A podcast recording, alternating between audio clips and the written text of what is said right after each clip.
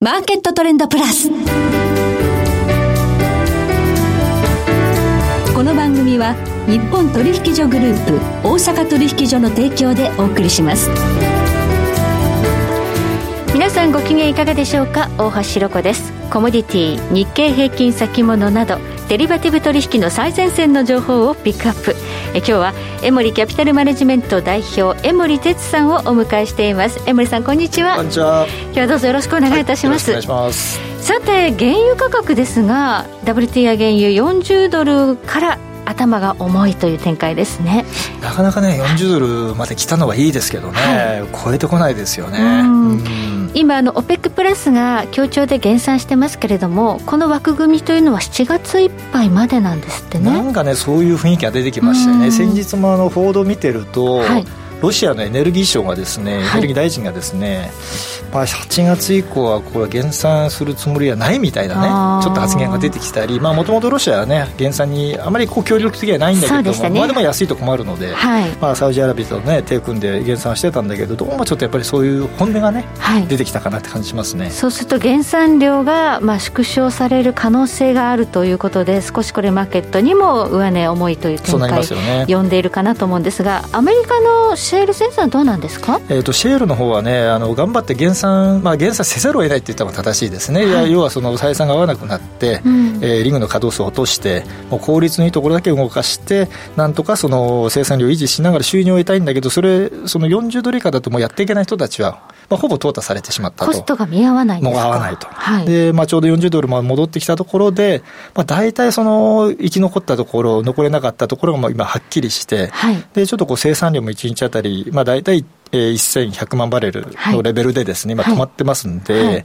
まあ、ここから上にね、価格も含めて、生産量も含めて増えるのか、価格も上がるのかどうかっていうですね、ちょうどなんかこう、まあ、いいレベルのところで止まってるなって感じしますね。はい。これから下がると、ちょっとコスト見合わないけれども、これから上がるかっていうと、まあ、需要の方がまあ伸びてこないし。そうなんですよね、ガソリン需要はね、ちょうどあの今ね、シーズン入って、ドライブシーズンということで、ですね、はい、まあ、だいぶ戻ってはきてるんですね、9割方戻ってはきてるんですよね、まあ、例の外出、まあ、禁止でですね、えー、まあ、経済活動、アメリカ、完全に止まったんですけどね、はい、需要も劇的に今戻ってはきたんですけど、やっぱりまだまだガソリンの在庫も多いし、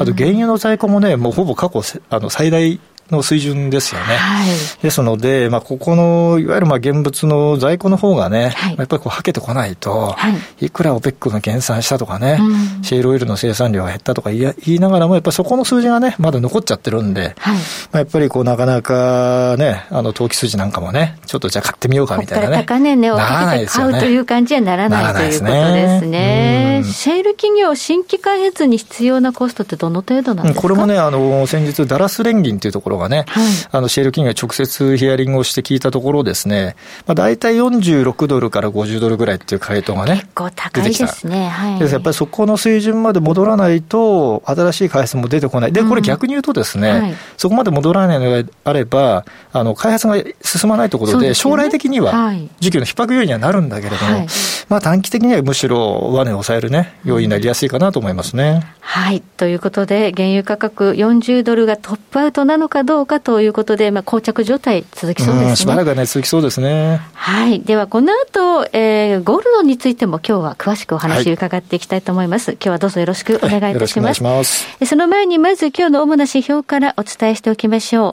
え今日、大引けの日経平均株価です。197円73銭安、22,587円1銭で取引を終了しました。え今日の日経平均ボラティリティインデックス先物は24.24で取引されていました。そして今、代償の日経平均先物夜間取引がスタートしました。現在22,540円で推移しています。そしてコモディティ、えー、東京プラッツドバイ原油先物中心現月の12月ものは日中取引の終値で550円安28,240円で取引終了しました。えー、そして東京金先物2021年6月ものは日中取引の終値で前日比5円安6,209円となりました。ではこの後詳しく江森さんに伺っていきます。マーケットトレンドプラス。さて、ここからはゴールドについて江森さんにお話伺っていこうと思うのですが、江森さん、7月22日に新著、新しい本が発売されるそうですね。そうなんですよ。はい。やっとですね、日本が手元に来まして、えー、今日もうこの番組の直前にですね、届いた。届いたんですけどね。はい。はい、このタイトルが、金を変え、ゴールドシフト、米国株バブル経済の終わりの始まりということで、かなりね、ねなんかセンセーショナルで、なんかまさに今を言い表しているような。うん、いや、出版社もよく考えるなと思いますけどね。えー、まあまさにね、あの、はい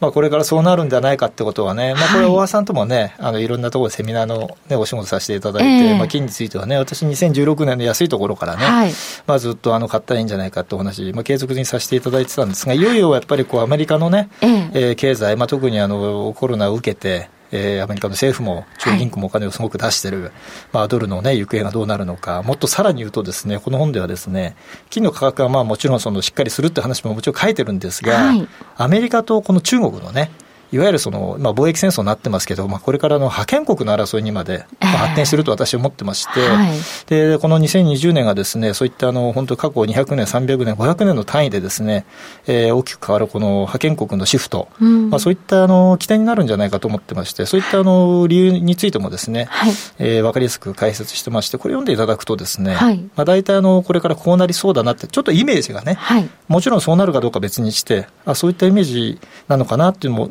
なんとなくおぼろげににね、あの感じていただけるかなと思ってますけどね。はい。まあ、ゴールドの話もそうなんですが、この副題の米国株バブル経済の終わりの始まりと、これまさにあの昨日のナスダック総合指数の急落、うんこの背景には、ナスダック銘柄であるテスラが結構ね、話題になってますけれども。そうですね。やっぱり、はい、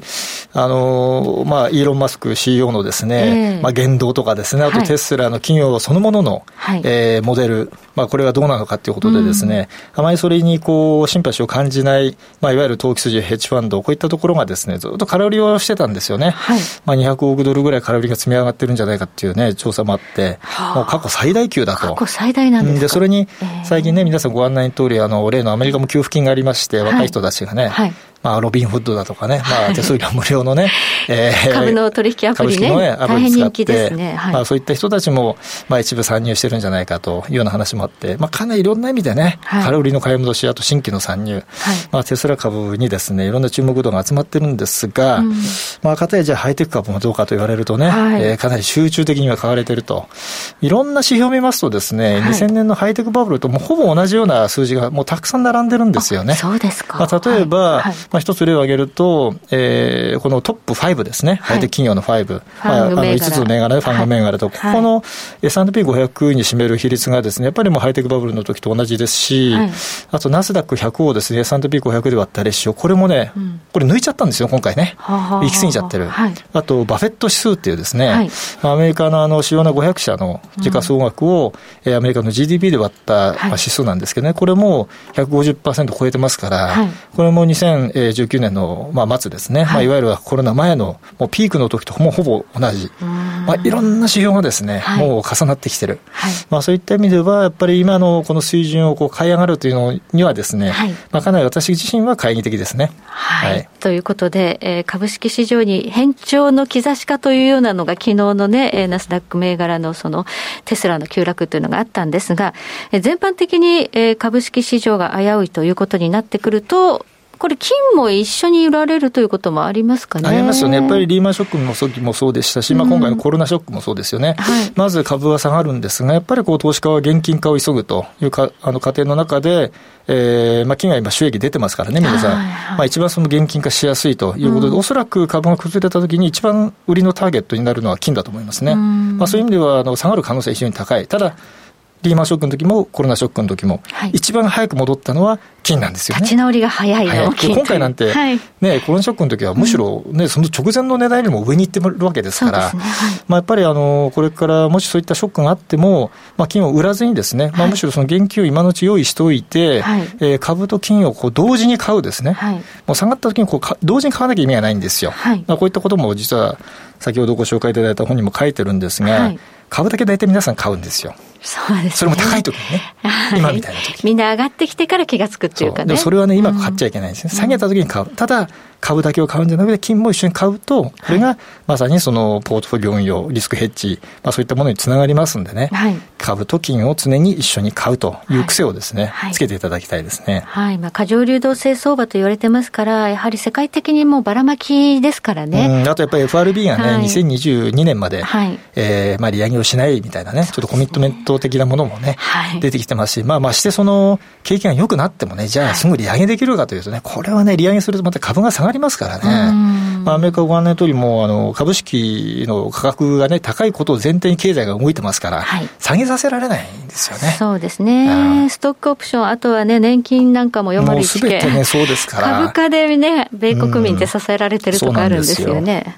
はい。ということで、まあ、株式はゆくゆくはまあ上がっていくのかもしれませんけれども、はい、今はちょっと買い場ではないなと。やっぱりちょっと金据え気味ですんでね、うん、やっぱり押したところ買うことをやっぱり考えられた方がいいでしょうね。はい。うん、まあ、富裕層なんかがね、あの資産運用されているこのプライベートバンクが、なんか金への、ゴールドへのえー、資産配分を考える、考えようというふうにアドバイスしてるみたいですね。もともと大体5%ぐらい、日産の5%ぐらいは金ということでですね、はい、まあ、振り分けていったプライベートバンクが多いんですけども、はい、やはり金のですね、重要性、皆さん、まあ、再認識って言った方がいいですね。まあ、そういうことで、今は10%ぐらいまで上げた方がいいんではないかというアドバイスをするプライベートバンカーがこうスイスなんかではね、増えてきてると聞いてますし、はい、まあ、私個人的にはですね、あの、今投資家さんに進めてるのは、10%じゃなくてですね、30%を進めてるんですよ。30%? なぜかというと、はい、過去20年のアメリカの株と金のパフォーマンスはほとんど変わらないんですよ、実は。ああ、そう皆さん知らない。なんか株の方がね、うん、ハッスルしてるように見えますね。はい、実際は金と全く遜色ない。はい、で、値動きは株が上がった時は金も上がる。うん、株が下がった時は金は下がらないっていう、この逆相関のデータもかなりはっきり出てるんですよね。はい、これを見たらですね、普通は、金を買わなきゃいけないと思うんですよ。はい、ただ、残念ながらそういう投資家はまだまだ少ない。だから逆に言えば、上がる余地がもしかしたらあるかもしれないですよね。金っていうと、今までの概念っていうのは、まあ、ヘッジの資産でしかなかったわけですけれども、うん、30%ということになると、ヘッジではなくて、むしろ攻めの資産でも、まあ、多少ね、あるのかな多少攻めの資産でもあるし、うん、まあ、これからドルもね、はい、非常に不安定になると思いますから、はい、まあ、そういったドルが弱くなるということも頭に入れながら、はい、まあ、株のの一部を金にシフトさせることによって、全体をこううまくね、収益が上がるような仕組みにしたらいいんじゃないかなというふうに思いますね。コロナショックからもうね、3か月ぐらいであっという間にね、あの金も株もものすごいところまで上がってきましたけれども、はい、もう一波乱あった時には、ポートフォリオ、自分のポートフォリオを見直して。もうね、次、もし下がった時は、はい、そういった調整をね、する機会にしていただきたいですね。はい、はい金のまあバランスというのを少しね、あの増やして。そうですね。ぜひね、検討いただきたいですね。そして7月22日にね、江森さんの本、新潮、えー、金を買い、ゴールドシフト、こちらも発売になりますので、はい、ぜひお手に取って読んでいただければと思います。え今日は江森キャピタルマネジメント代表、江森哲さんをお迎えしましてお話を伺いました。江森さん、どうもありがとうございました。ありがとうございました。えそして来週です。来週はマーケットエッジ代表取締役小菅勉さんをお迎えし原油市場を取り巻く環境についてお話を伺っていきます。それでは全国の皆さんごきげんよう。